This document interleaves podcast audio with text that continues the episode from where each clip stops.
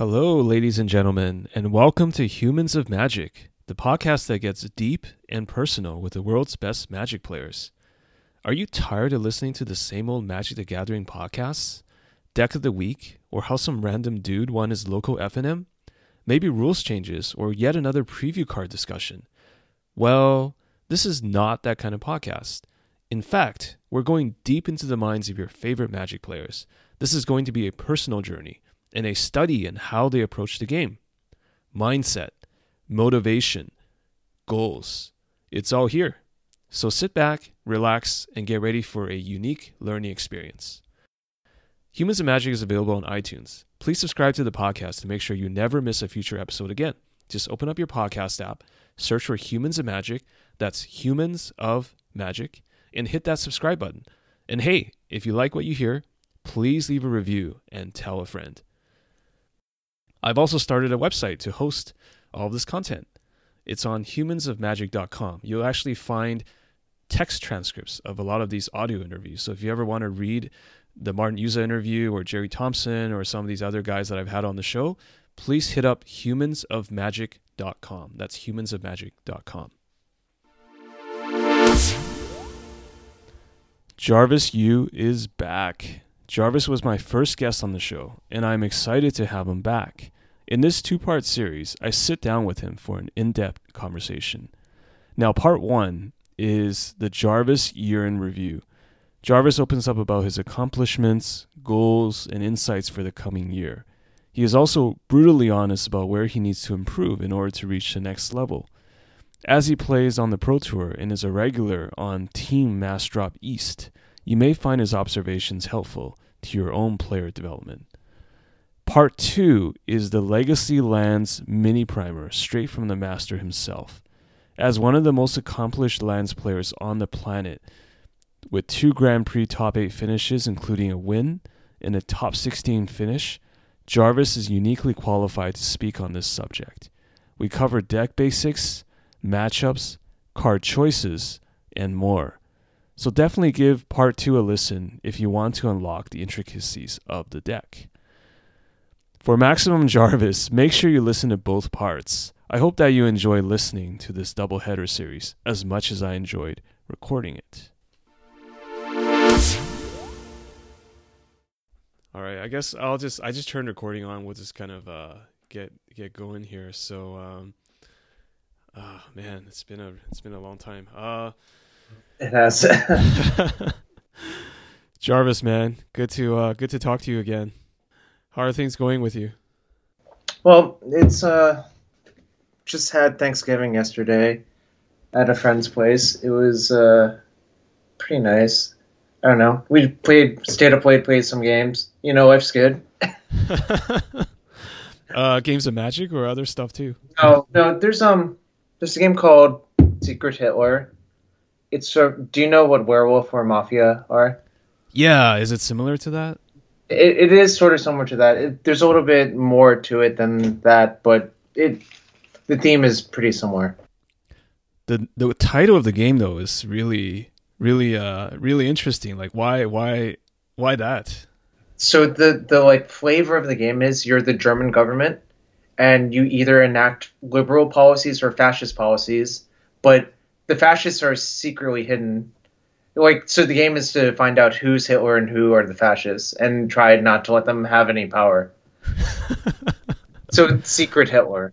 So does one of the players get picked to be secret Hitler, or is is that yeah? Just... You you deal out role cards at the beginning face down, and you like look at it, but no one else is supposed to see it. Gotcha. Okay, that's yeah. why you asked me if it's like Mafia because there's games yeah, like that in China too, like Killer, and you have to guess like the different roles of the players and all that. Oh, nice, nice. Didn't realize that because I didn't grow up there or whatever, you know. Yeah, yeah. Other than your very short um, university stint over there, right? Uh, yeah, pretty much. Which, if I remember, our conversation was pretty, pretty lax, like pretty relaxed. Like you had a lot of time to play Magic and and kind of yeah. chill out. So. It, yeah, that's how I would describe it. yeah. Did you do anything Thanksgiving wise with your family at all, or like usually you do it with your friends, or is that something uh, you guys do at home? It, it depends Uh, this time they went up to Connecticut, and I wasn't sure if I would be working or not today, so I didn't go with them. But it turned turns out I didn't have to work today, so you know, it it sometimes it's hard to tell until like the last you know hour or so. Yeah, for sure. So yeah, I just wanted to have a, a chat with you.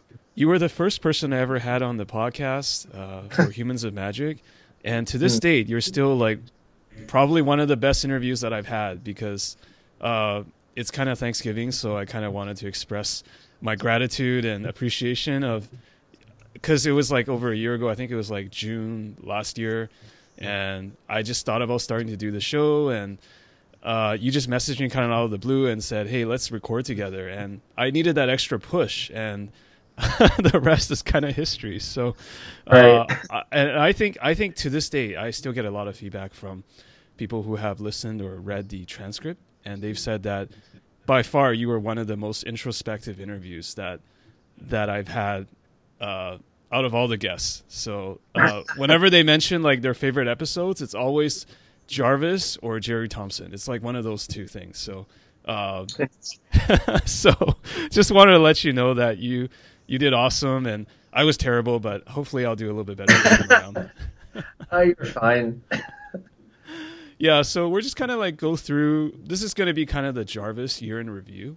Um, I, I, it's been so long since we talked, and I'm sure a lot has has happened with you. And you know, you've started streaming. You've you've had a lot of success as a Magic player, and um, I thought maybe I would just start off by just just asking you like in your mind like how did the year go i mean it's already november 2017 uh, to me, it just felt like yesterday. It was like January. But I mean, uh, any any right. thoughts in general about the whole year? I mean, it's gone by really quickly, at least for me.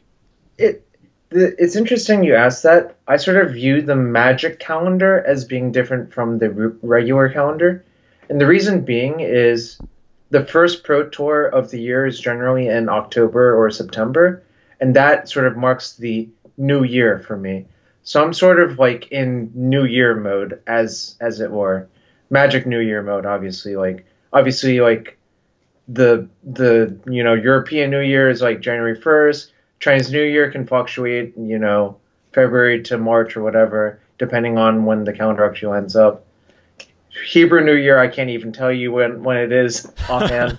but no, right right now I feel like it's been the new year has started, and I'm sort of starting to figure out what I want to do for this year and like Right on, right on. So, what about? So, I guess if August is sort of the beginning, you're on the pro player calendar. Uh, what's been what's what's it been like towards the second half of quote unquote last year? I guess uh, January to to to July. Like, did you have any any thoughts at all around that?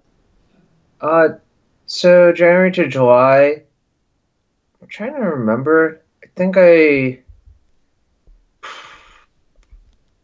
I think I played reasonably well, but not like amazingly well. And sort of at those, you know, high level events, the well, deep into day two of like a Grand Prix or something, you can't really afford to give up any percentage points. Like the difference between like good play and great play adds like it's just it's enormous by that point. Like if you if you just eat the wrong thing for breakfast, maybe you do worse than you would have otherwise. You know, it's just a little things like that. Getting enough sleep, you know, drinking water, especially in Vegas, that was brutal. Like I I was signed up to play the Legacy event, and I was like, if I didn't do well in Legacy, I would play the limited event. Fortunately, I made a deep run in the Legacy event, but then I still had to play the Modern event the day after. So it's it's a marathon, not a sprint in those events, and you really can't afford to give up percentage points late in the day, almost ever. How was how was Vegas in general for you? Like, did you when you got off the plane, did you just focus on Magic, or did you have other stuff going on? I, I stayed at a friend's place, thankfully. A compatriot of mine who plays poker, named Ben Yu. No relation. We just have the same last name. Obviously, it, a lot of your uh, listeners or whatever from China, they'll understand that, but like the average American doesn't know that, that that's like a relatively common last name. So they think it's funny. but we we I managed to trick people saying I just would say with like a deadpan face, yeah, me and Ben are cousins, and they would just believe it, even though we don't look anything alike or whatever, because cousins don't have to. yeah, yeah. But but Ben didn't actually play a single match of Magic that that weekend because there were a bunch of dis- WSOP events going on. So I just stayed at his place and barely saw him except like when he would walk in the door at like 4 a.m. in the morning. Yeah, it, bit, it was a weird. little bit more of a de- degenerate life than the Magic players I would expect. It's not even that. I think it's just the tournaments run really late and start like they start at weird times and end at weird times. So his sleep schedule is like really weird during those days. How did you guys know each other? Like, how did you guys meet? Um, trying to remember that. I think late in 2015, there was a Grand Prix Toronto that uh, he wanted to. He was just looking for people to stay with, and I, I knew he was friends with some of my friends, and that we like he was a reasonable person for him to stay with us. So I just booked an Airbnb and told him to just come. Him and Corey Burkhardt stayed in my room for that event. So, you know, it's just a lot of networking, frankly. Yeah, for sure. So the Vegas experience, uh, did you gain any edges or percentage points by eating properly and doing the things that you you said? I drank so much water during the Legacy event, and then I didn't drink as much water during the Modern event, and I got a bloody nose like during round like seven, and I felt terrible after that. So I don't think I was playing particularly well during the Modern event. But I think it's just it was so dehydrating during like June there or July there, whenever the event was. I, I should have just packed like just filled my backpack full of water bottles. There's I, no need to eat. Just just drink water, right? Oh yeah, I you can just trick your stomach into thinking it's full if you drink a bunch of water anyways. So and then you'll be really hungry after all the water's worn off. But whatever, you know. Yeah. So remind me again, how did you do in the in those Vegas events? So I was seven and two on day one of Vegas, and then I six zero day two to go 13-2 and got ninth on breakers. But I was at table nine, and the math I did indicated I would get like 11th, but my breakers jumped a bunch, so I was like 1% off. So if one more match had gone my way, like round 15, I would have been in. But you know, I I was expecting a worse outcome than what happened, and you know, I've gotten lucky a lot of times in my career that it doesn't really bother me that things did not break my way that one time. Yeah, yeah, and so that was for legacy, right? Yeah, modern I died playing for day two, so on Sunday just hung out with friends. You know, it, it's fine. it doesn't it doesn't bother me. I didn't really like the deck I was playing that much. I was playing Grixis Death Shadow, which is like a great deck, but you really need. You, I think I was playing it too aggressively, frankly. But you know, you live, you learn. Things happen. I know you really enjoy Legacy, but do you enjoy Modern? Um, at certain points, I've really, really liked the deck I was playing uh, then I would enjoy the format more. But I think the problems with modern mostly come from the fact that it's a very artificially defined format. Basically, what I mean by that is from the very beginning of the existence of the format, there was an enormous ban list. Frankly, a lot of the cards on the ban list should be on the ban list, but I think a bunch of them shouldn't be. So, you know, you you live, you learn. Hopefully, they'll like start a new format or fix things, you know, who can say? well, I mean, as a as a professional, you have to play in them, right? Or it's it's right. part of Magic, but exactly. I mean, Magic is still a hard enough game that no matter what format you play, as long as you know your deck and enjoy your deck, you'll gain gain a bunch of percentage points. Right on. So let me think. Other than uh, than Vegas. Uh, what else? What other events did you did you hit up? It, maybe there's too many for you to recall, but are there any notable ones along the way? I mean, I went to the Pro Tour in Kyoto, and that was like a great time. The weird thing about Japan to me was I booked an Airbnb that said it could fit four people. Then me and my friend got there, and we're like, they were just lying. This there's no way it can fit four people in here. It was like two small beds and like a kitchen. Yeah. I don't understand how four people could stay there. I think they just have a very different definition of how big things have to be. Yeah, yeah. It, it, it was. I, I mean, obviously, I don't know Japanese. I can't speak a word of it, but I know enough of the characters to know like what they're talking about some of the time. You know, because they borrowed like most of the written language at some point, and so I can tell what they're talking about, sort of. Even though my Chinese is not that good, frankly, I'm going to say. Mm-hmm. Yeah, uh, so it was just the two of you, uh, but you were expecting like a, a, bigger Airbnb, right? Oh yeah, I, I thought for the two of us it would be like twice as big as it was, and it was barely enough space for the two. it was. I'm glad we didn't try to fit a third person in there, frankly. Yeah. And we went to like a meeting room every day. That was like a 1.5 mile walk. The not the walk was nice. It was trying to book a hotel conference room there was not really very practical. Mm-hmm. Like they were just really expensive. So we like I don't remember how we exactly found this conference room. I think Mark asked one of his Japanese friends to just do research for him and book it for him. Mm-hmm. frankly speaking, I, it, it's not that easy to do it if you don't know Japanese. I think, and like given the Japanese culture of, they're sort of like very insulated. I would say they don't like to interact with foreigners and even if they don't like you they'll still be very polite to you. They'll just not tell you the whole whatever is going on. That's just my opinion. No actually i was just going to say that they're very insular. My wife and i went there in december to kyoto and yeah. uh, we did an airbnb as well. Fortunately our airbnb was awesome because the the host like she she was a first time airbnb uh, host and she went totally out of her way to just make everything great but oh, definitely we didn't speak any Japanese, so it was a huge barrier. And every time I've been to Japan, which is only a few times, I, I experienced exactly what you're talking about. It's like people are so overly polite on the surface, and I, I only say on the surface. Uh, even if they don't understand what you're saying, they'll just kind of like go ahead and nod their head. And I, I, I remember asking someone for directions, and it would just literally take just wasted like 10 minutes of my time because they wouldn't give up but they would still they didn't understand what the heck i was saying but they would just keep trying to to help. And it almost uh-huh. became annoying but that's anyway that's that's kind of my my digression but but overall kyoto was hopefully hopefully fun for you like oh it's fun. I mean i didn't i went like eight and eight in the tournament but the food was great. Like hanging with my friends is great. I honestly my favorite part of going to foreign countries is seeing what the native food is like, frankly. Like going to restaurants that are not catered towards Americans, like trying to go to the like restaurants the locals go to. You know what I mean? Yeah.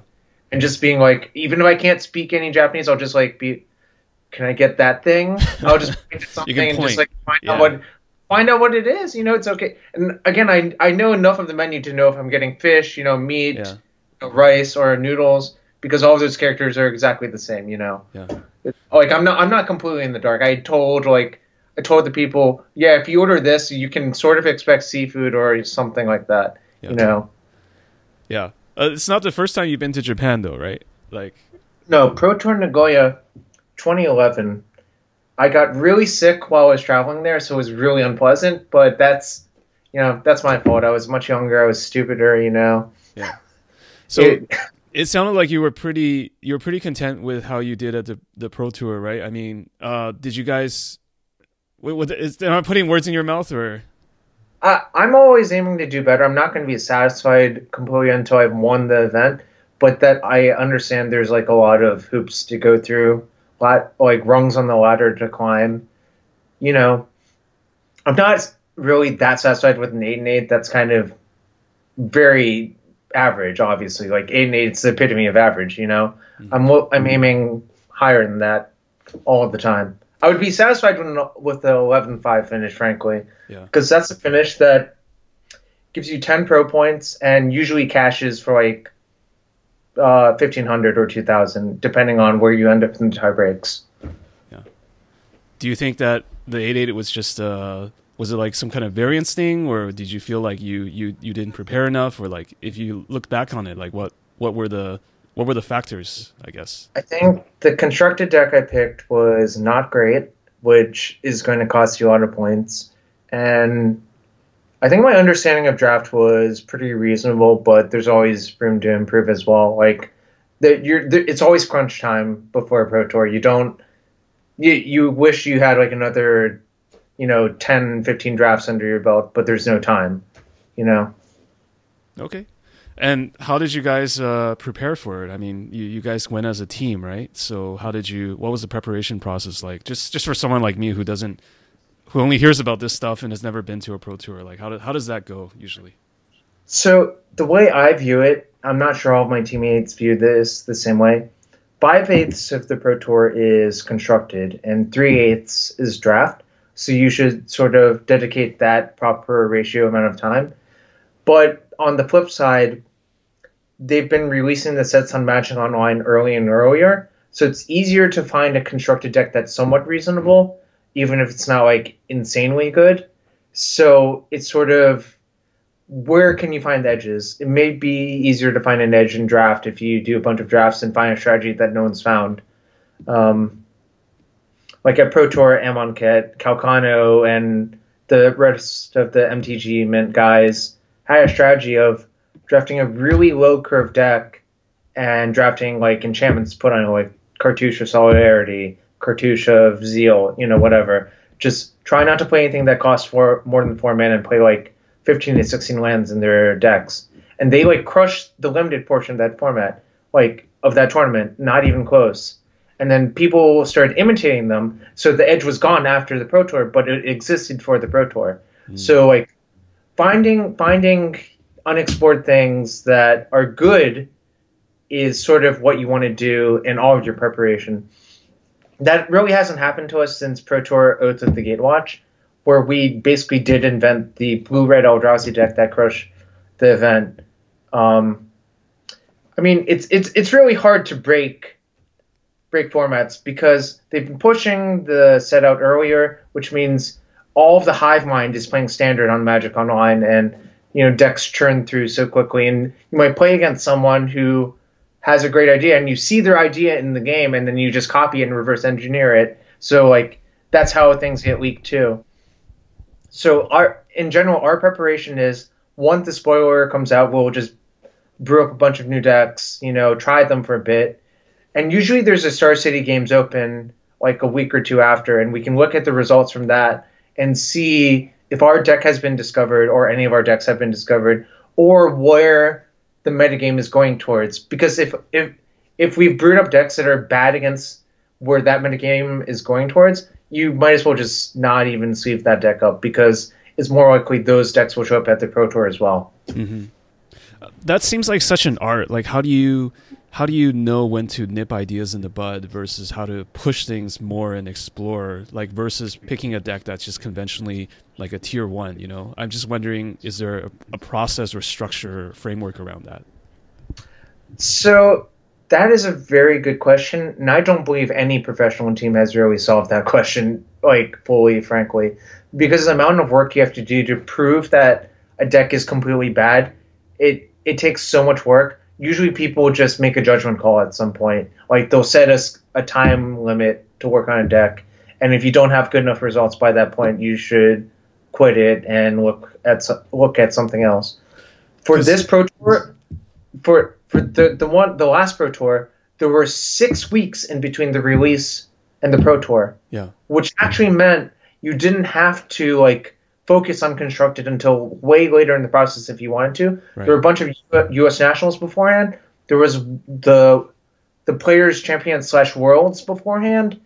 There was just so much data, and you could tell if your brew was going to beat those well known good decks already. Yeah. And I'm not going to lie, most of the decks I don't think actually beat the well known good deck. Like in fact, I played the well known good deck in nationals and at the pro tour just because I thought it was just so much better than everything mm-hmm. else. Mm-hmm. So it's almost like not worth kind of uh, trying to break something because you have six weeks. You can wait for the data to come in, right? You can, and then you can just pit your your brews against that and to see if you can. Yeah, you can exactly, exactly. Um, that's how Pascal decided to play Blue White Gift at the last pro tour, and he got second. It, like it worked out for him. He also said to the rest of our team, if you haven't put in enough reps with this deck two weeks before, you should not play it. It's just too difficult. You're not going to know what to do. Mm. Uh, you should just stick to mono red or Temur. Yeah, yeah. It, just by hearing you talk about it, almost, make, almost almost makes me think about like things outside of Magic, where I almost wish that if you were a pro player, uh, if I were in your shoes, like if there's a way to like outsource like brewing and stream and decks to like other people so that they can or put it into a machine or computer, let it crunch, and then come right. back to you and say this worked or this doesn't work. Like I feel like there's this kind of automated or outsourced spear of magic that could potentially exist. Maybe I'm crazy, but just just thinking about that as you're talking about it. I mean, that would be useful if you knew you could trust the results from the machine, right? You you can't necessarily trust the results currently, in my opinion. Mm-hmm. okay. So yeah, I mean, uh, I know that your your kind of your your magic calendar is different from the uh, the the the physical world calendar or the lunar calendar or whatever. But right. I'm just wondering, like, okay, now that we're talking about August being the beginning of the magic year, what types of goals do you have for yourself at this at, at the beginning here? It's only three months in, but uh, I'm just wondering, like, what what what are the goals that? Actually, sorry, let me let me backtrack. The the previous year, I guess, leading up to July of this year, um, what types of magic goals did you have? If you go back like a year ago, and did you can you just recap them for me and maybe and maybe describe how you you met or didn't meet those types of goals? So I would say at the beginning of last Magic year, when I was still I was gold locked for that entire year. My goal was at least to reach gold again, do better in the Pro Tours, and improve at Booster Draft, frankly, because I think that's one of my weaker points. I can I know how to practice constructed and how to pick a deck, frankly. Um, but the the other things like just playing better at the professional level, knowing how to get edges at the professional level, and booster drafting at the professional level are very difficult things that require a lot of fine tuning. Like, and I, I'm still working on those things as well. I'd like to get into that a little bit because you had just talked about the importance of edges and developing that uh, preparation for Pro Tour you you just mentioned playing better. Uh, how does one play better, or maybe put it another way? How how do you identify like maybe the holes in your game or the gaps related to playing better at a at the top level? So I think at the top level, it's not enough to not make mistakes. It requires more than that to really succeed. I've noticed that in the last, you know, two or three years playing on the PT, that the really great players know how to drive the narrative into thinking their to making their opponent think the game is some about something that it really isn't. And figuring out how to drive that narrative is not an easy skill or task. Only the truly elite have that skill, in my opinion. So that means you're you're the ability to let the opponent think that they're in a different role, like I, am trying to understand what you mean by that. Maybe if you can be more specific with examples, that would be helpful. It's, it's related to the idea of bluffing, but also knowing that your opponent is good enough to pick up on the signals that you're sending out. If your opponent's not good enough, then you might as well just throw all of this out the window because they're not going to notice like the signals of making. Yeah, you can't bluff about bad player, right? In poker, so. right? It, it it's related to that idea, but it's even a little bit deeper than that. Like, you also have to understand what they're thinking and how to manipulate what they're thinking by doing things that may not make sense if they could actually see your hand, if that makes any sense. So, does that mean playing unconventionally to make them wonder, like, hey, what's Jarvis actually up to? Or I'm try- still trying to figure out how that works. Yeah. So, a lot of the times, like you're basically not allowed to make an attack that leaves you dead on board unless you've convinced your opponent that you have something to make this attack lethal the other direction, essentially. And then they'll be like, they'll make a block that they may not want to make, but you actually want them to trade off their guys for your guys so you won't be dead on the next turn, essentially. That That's like a very simple example it, it's a very complicated concept, and I'm not sure that it's really that easy to teach. Like I'm still learning how to do it, frankly. Yeah. And I think everyone is still tr- trying to learn how to do it. Yeah. I mean, for a casual player like myself, I often hear about these types of things when I'm reading about coverage or when I read some of PV's articles because he's always talking about things like the game within the game and the mental aspect. So, right. Yeah, yeah. Uh, but how do you get better at that? Because I would imagine that you can't get better at that just playing, just grinding on Magic Online, right? Just by like playing against players who are, quite frankly, average uh, in the aggregate. So how do you how do you improve on that?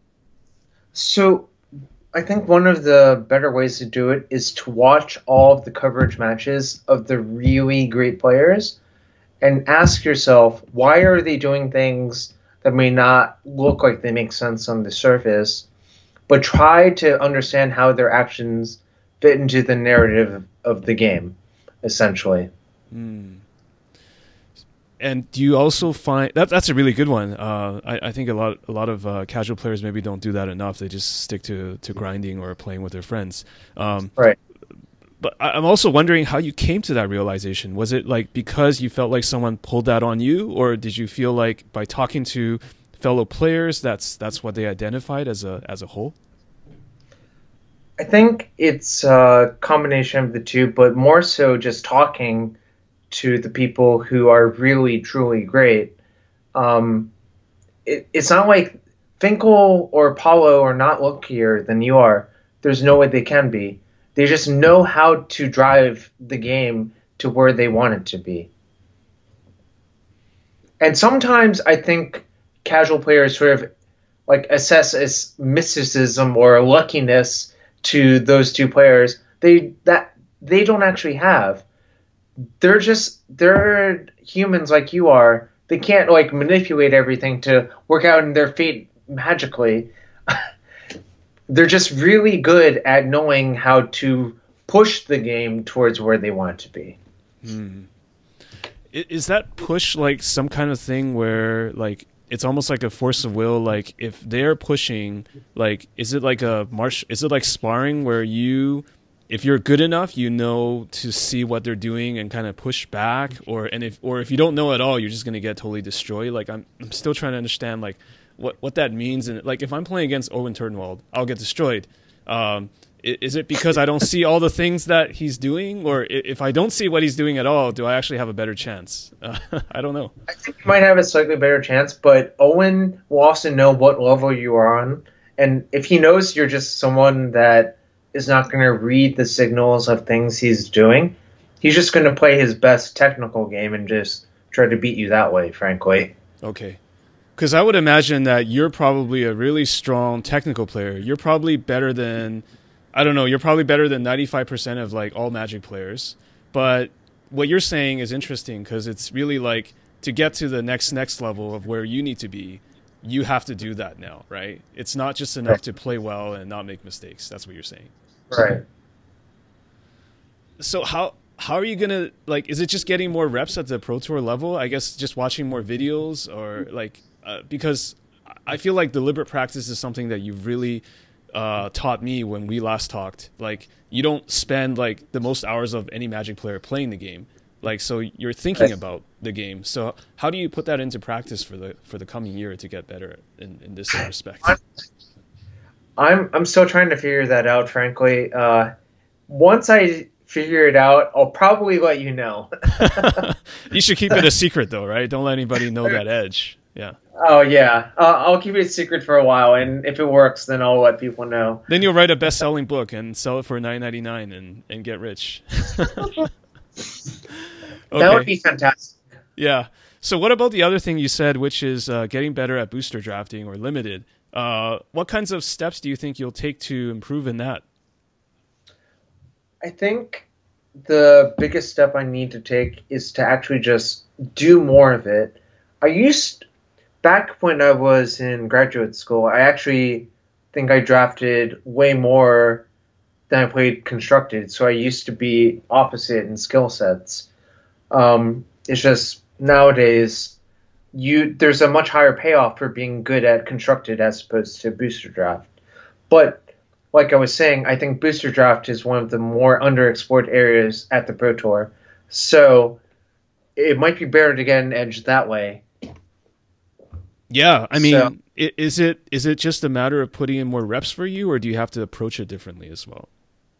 It, it's a matter of putting in reps and trying to come up with theories of how to exploit the draft metagame. Like if a strategy is underrepresented, that might be really good. You have to you have to make sure that that theory is actually correct. Okay. And the last time we talked, we you know we had talked a little bit about mentors and people that can help you because you're part of a team. Uh, how do you get people on your team or your friends or partners to do you do you do you seek them out for advice on how to like how to get better in certain areas like drafting? Or I'll just have them like watch the draft I'm doing, you know, online. Like Skype is great for that, you know. And sometimes I'll watch their drafts and see how their approaches differ. And if someone is winning a lot, you might want to look at their approach and see how it differs from everyone else's. You know. Got it. it. It's a combination of all of those things, I think, and that's that's the value of a team. Yeah, for sure. Um, uh, so I guess in summary, your goal really this year is to get better at uh, those couple of areas that you said, and also to get back to being gold. And and is that is that fair to say? Yes, that that is fair to say. I like even currently right now for the 2017 and 2018 uh, year, I'm not qualified for all, all four Pro Tours. I was qualified for Pro Tour 1 off of Las Vegas. I'm qualified for Pro Tour 2 off of Silver currently. Got it. I, I mean,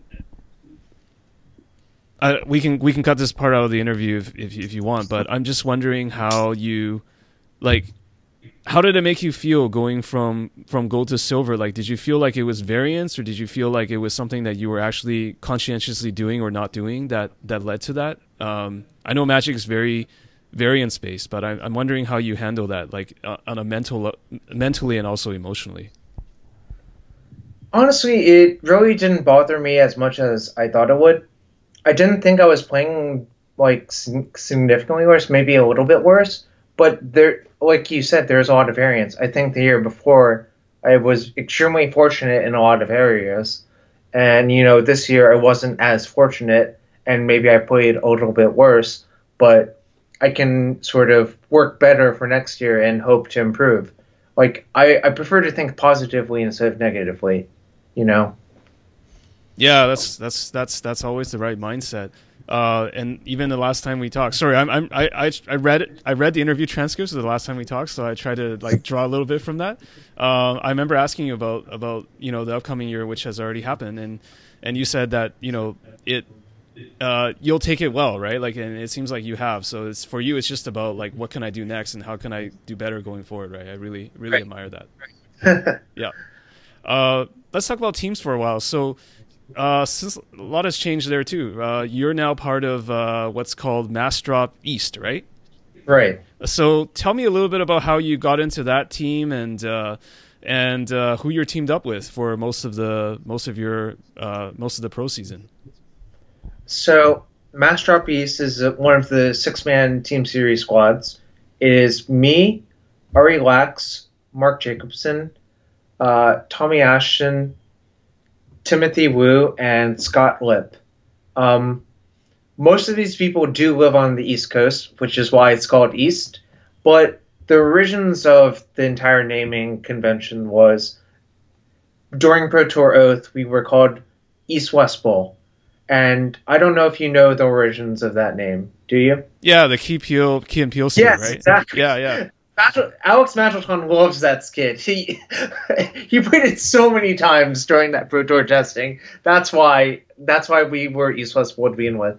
And then the year after that, we were Massdrop East, Massdrop West, and Moxbox Bowl. So we retained the East West and Bowl okay. in the last last last character name.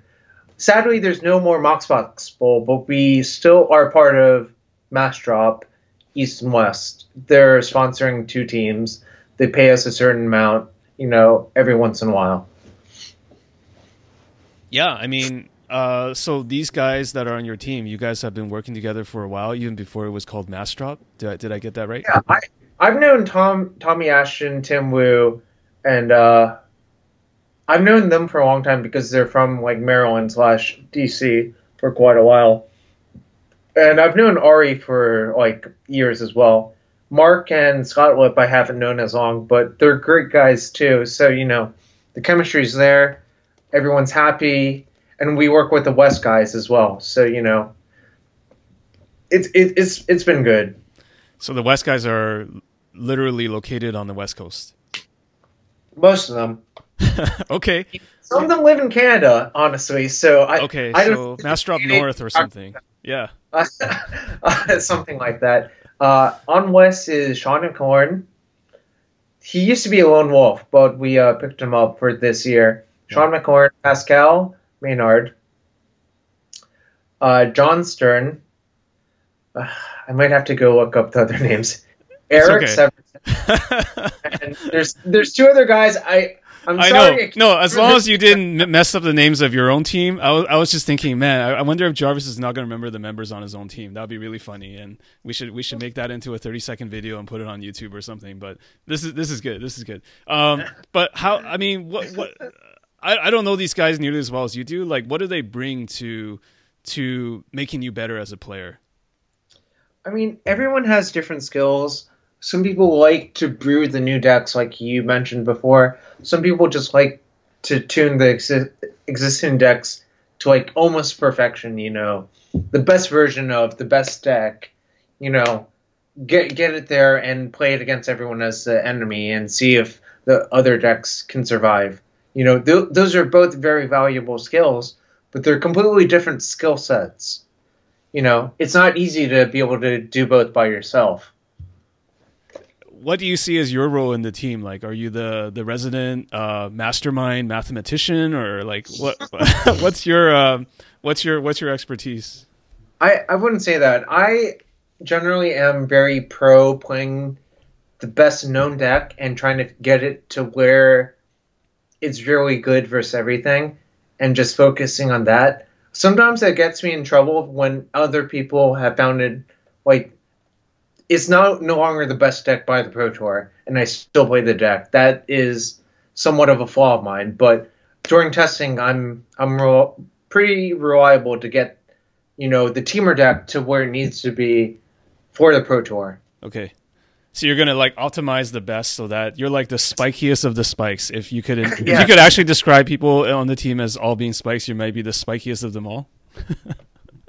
I think so. Okay, very cool. Uh, so, are there any interesting stories or experiences that you can share about like anything you've had with your team? Like just I don't know, just randomly bad restaurants you've been to, or or interesting stories along the way, or like weird stuff happening in Japan. Just it's just anything. Um, trying to remember. Uh, I wish I had a story on like on deck for that, but you know, I think the the joke in the house is that I fall asleep during the limited meetings. Like people just take pictures of me falling asleep or falling asleep. It the first night when we were at Pro Tour Madrid like a few years ago, we went to a restaurant and I just fell asleep before the food came, and someone took a picture through a wine glass of me falling asleep. that's sort of that's sort of funny, like ongoing like sh- common thread that I just will fall asleep like if I'm tired, you know, even if something something's going on, you know. Yeah, I feel like we share a bond now because I get that a lot too. I fall asleep all the time. Like I fall asleep watching a movie, I fall asleep while I'm at the restaurant and my coworkers would actually take photos of me and, and tag me on Facebook. It's really it's really bad. I hope they haven't done that to you, but I mean, sometimes they do whatever, you know. You have to take in a stride.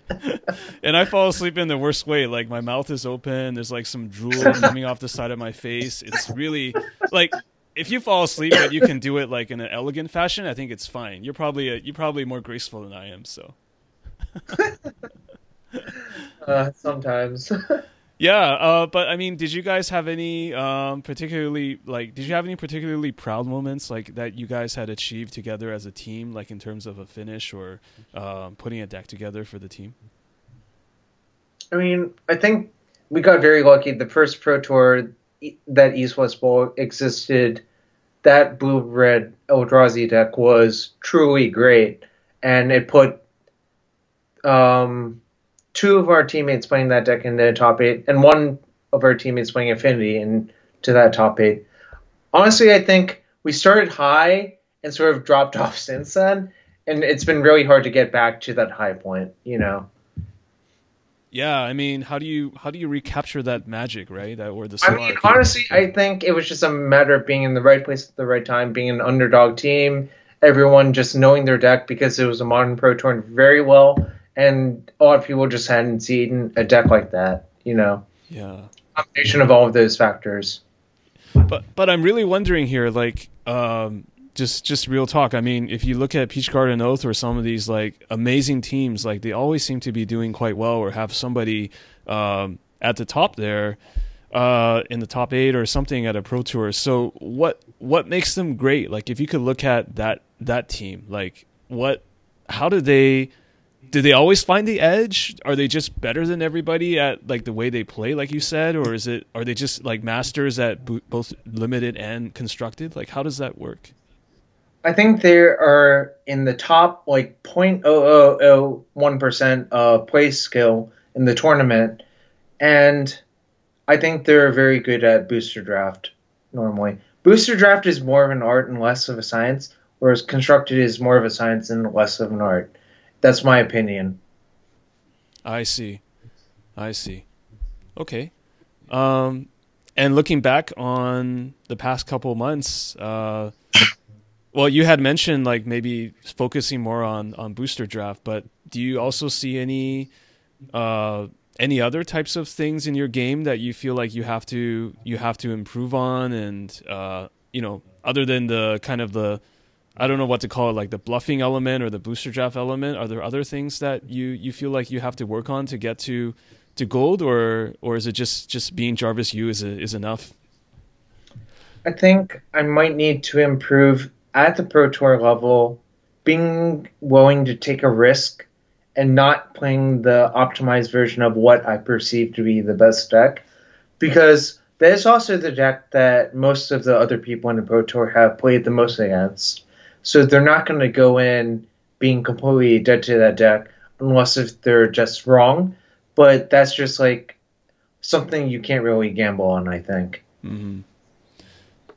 Were you a non sequitur? Were you a were you a Caw-Blade player back in the day, or did you try to play a deck that oh, that yeah. beat Caw-Blade?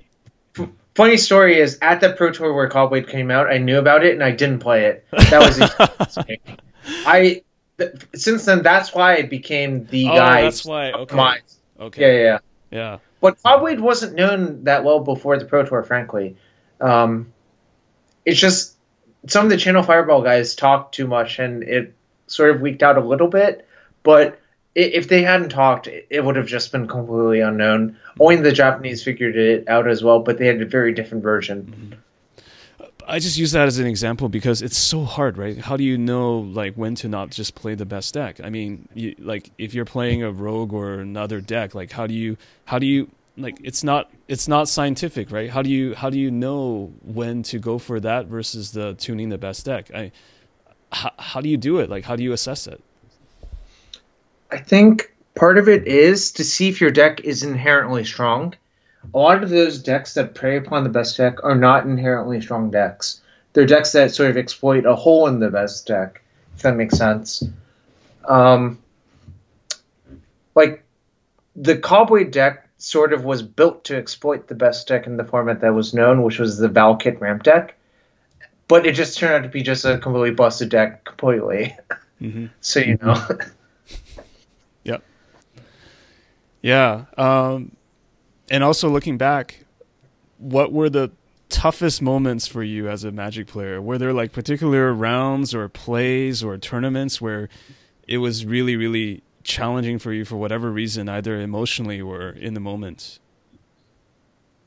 So it's interesting when you ask that. I don't think most of the time I don't feel a lot of stress when I'm playing a match. I'm just looking to see where the game is going, what story is being told during the match.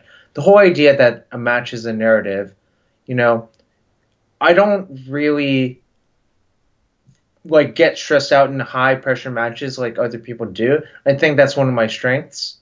You know, if I'm playing for like top eight of a GP or whatever, it's not really going to affect me. I, I think I'm going to do what I think is right, mm-hmm. and to hell with everyone else. I don't care if they think I'm wrong, because I'm playing the game. They aren't. They can judge me later. You know, I'm just going to do my thing. Yeah, that's awesome. So you're like a a magic stoic, right? So you you put in the yeah. the preparation, the work, the deck. So once you're there and you've been there so many times, it doesn't matter. Like you'll just you just do what you need to do, right? And just tune right. everything out. Yes. That's awesome. That's awesome. Yeah, my question was uh, was a feeble attempt to const- to create a narrative around like you know like you have these like magic retrospective videos where they talk about their Hall of Fame career and it's like that was my shiny moment or that was like my darkest moment, but sometimes it's not always like that, right? So right. Okay, uh, let's talk about streaming. So you have uh, a dedicated stream which appears to be like firing pretty regularly, like a weekly or very regular basis. Uh, you're doing that on Twitch. Like, what motivated you to start streaming more? Um. So, first off, I just wanted to get my name out there. That, frankly, is just building a brand is really hard in Magic. There are a bunch of ways you can do it. Writing for a big website is the most common way to do it, but sometimes the websites are full of writers already. You know, so the next best way to get your name out there is to start a Twitch stream. And especially if you're already known for playing a deck, you know, in Legacy or whatever, it's easier to start that stream, I think. And that's why I started streaming. Um, I will play almost any format, frankly, on stream. I don't care. Like modern, standard, limited, legacy, vintage, you know. Bring all of them on. Magic is magic. It's great. Yeah, yeah. So I mean, it's good to get get a little bit more visibility out there. Uh, in the stream, like, do you, uh, what kinds of things are you doing? Because I, I feel like when I watch a stream, like it's not just the magic play, but it's like the the personality of the person or their interactions with the the chat. So, um, how do you do you do you find yourself still being the person you are, or are you a little bit different online or on the stream? I think I'm more open about who I am on the stream as opposed to, to like a real life match of Magic because I don't. The person I'm playing is not sitting across from me, if that makes sense. So it's easier for me to be open or honest on the stream. And frankly, I do play a little bit worse while streaming because I want to interact with the people in my chat. I want to talk to them. I want to see what they're asking or answer their questions and see what lines of play they're thinking of that will lead to more losses, but I don't care as much. Like I just want to provide the experience for everyone who's there. Yeah, I ask that because uh, people often say people who have been streaming for a while that streaming also helps them improve their game when they have to explain why they're doing certain things, uh, as right. opposed to being more intuitive uh, in your head. Um, has it helped you at all in terms of uh, improving your magic play, or is it is it more just about the the the social or the community aspect of it? I think it's interesting to see how other people perceive the game. So it's helpful in that regard. I think if you're talking from a pure technical standpoint, it's not great for that because you will make mistakes that you normally don't make because you're talking to a chat, you're paying attention more to a chat than maybe you should pay more a little bit more attention to the game itself, but you're trying to interact with the chat, see what they're thinking, you know, try to do things that will entertain them or make them happy, you know. Sometimes I'll do something that is sort of baffling just to see what will happen, you know. Yeah, for sure. See how they react. Uh, yeah, exactly. Uh, yeah. So, what what are some of the biggest lessons that you've learned from streaming uh, Magic?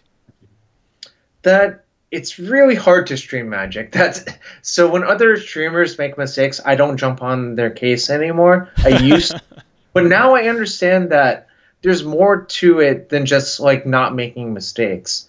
Um, and also Magic is a really hard game. Even if you are playing by yourself in a room, those are the major lessons I've I've learned from streaming Magic, frankly.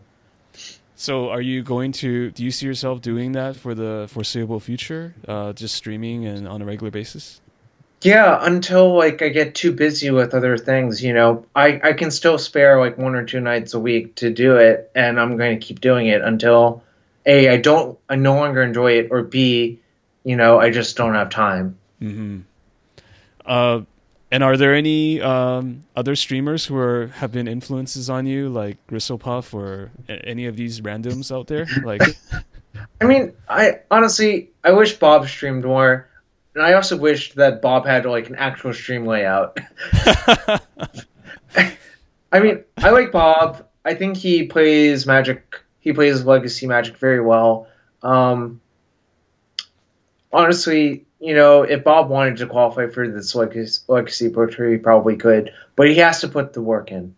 Mm-hmm. You know, there's no no ways around that. Yeah. Well, he seems to be doing pretty well. I mean, with at least with legacy events. Yeah. yeah.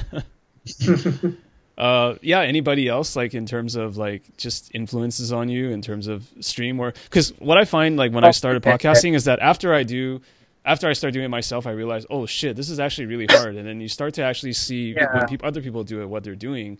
Has right. that ever happened to you at all, or? Oh yeah, I like um, DZYL. His real name is Jan Dervet. He won a Legacy MCS to qualify for one Pro Tour. I think he qualified for another Pro Tour. You know, somehow I don't, I don't remember how. But his favorite format is Cube Draft.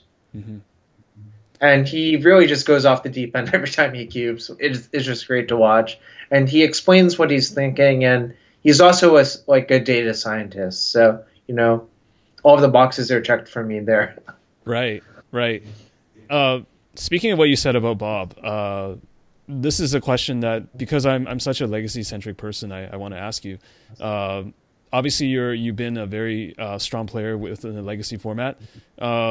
Do you have any advice you want to give to aspiring legacy players who want to try and qualify for the the announced legacy pro tour? Because it seems like a lot of people are coming out of the woodwork and they really want to they really want to do this but then people are also kind of uh, people who play legacy typically aren't as good as magic as people who play all the formats and they also have maybe full-time jobs that have less time. So is there any advice you would give to those kind of uh, aspiring legacy players who want to who want to try and do that, try to do legacy PT? That's a great question. The most likely way you will qualify for that pro tour, that team pro tour, is the RPTQ system. You can have one of your friends take you who won a PPTQ, and three of you will play standard unified constructed at that RPTQ, which is a very specific format. So my advice to them is they actually need to play a different format, learn that format, show the same level of dedication. You know, even if you can't play every night, just read. You know, look at all of the decks, know what they do, know what they're capable of. By the time the RPT runs around, go go with your friends and just play the best you can at that RPTQ. You know, that is the most likely way for them to qualify. The other way they can qualify is to obviously, you know, do well at a Legacy Grand Prix during that time period, you know, go 13 2 or better. Um, that's still difficult, obviously, but th- those are the two most likely routes to qualify for that Pro Tour, in my opinion. Mm-hmm. No, that's great. And you're good at legacy. You're good at standards. So, have you thought about maybe doing a starting a consulting service to get people who who have exactly that need? Like, let Jarvis teach you like how to how to qualify for the legacy PT, like, and coach you over Skype. You know, you should you should think about that. I'll think about it, but my my uh, nights are so full as it is. I've thought about it, and I'm just like, I don't have enough time for this. Frankly, there's lots of guys that I talk to or know that that have said that to me, and then and then a month later they've started a consulting service. So you know, like then they offer like one-on-one coaching, and I don't know, maybe right. they need the money or uh, whatever, but or they, but okay, okay.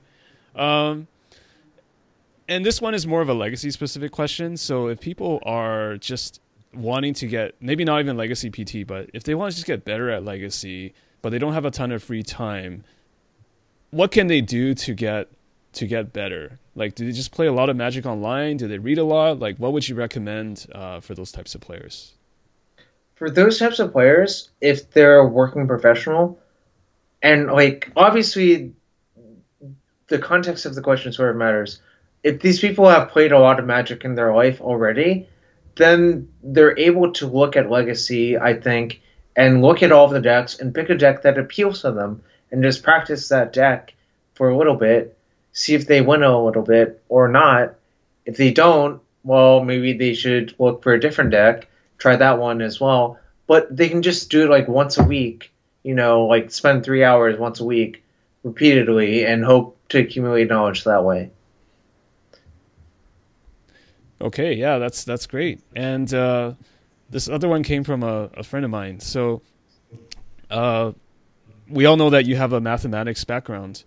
Um, what are the pros and cons of being a statistical person? He actually wrote statistical person when it comes to playing the game. Like, does that does that impact you when you're trying to play live versus online and things like that? I'm just thinking about like maybe there's an analogy to poker here where playing online you can't read people, but you can actually think about percentages and and outs and draws. Whereas live, maybe there's a little bit more going on in addition to that. I'm just wondering, or he's just wondering, based on uh, being very strong in statistics and math, does that ever does that help you or in, in some way when you're playing the game?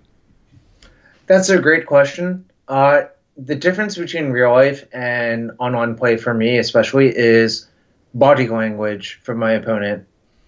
There are a lot of times where your opponent will just like have like really negative like body language, like they're they're completely defeated, so you know they don't have anything good. Mm-hmm. Online, it that just doesn't exist, obviously, because they're like behind a keyboard or whatever.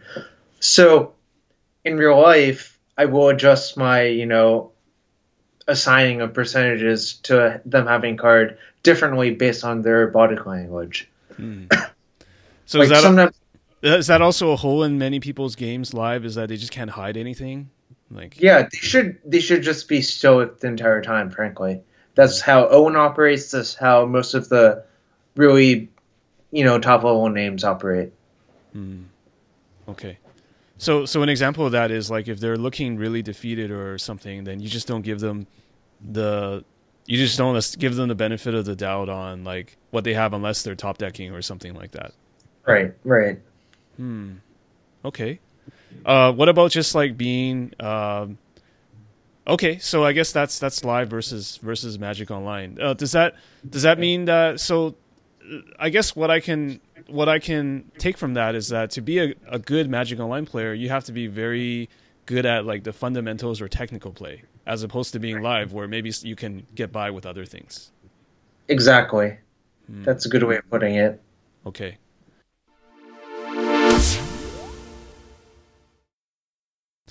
Thanks for listening. You've reached the end of part one of my conversation with Jarvis Yu. Please listen to the next episode for the ins and outs of the Legacy Lands deck. See you there.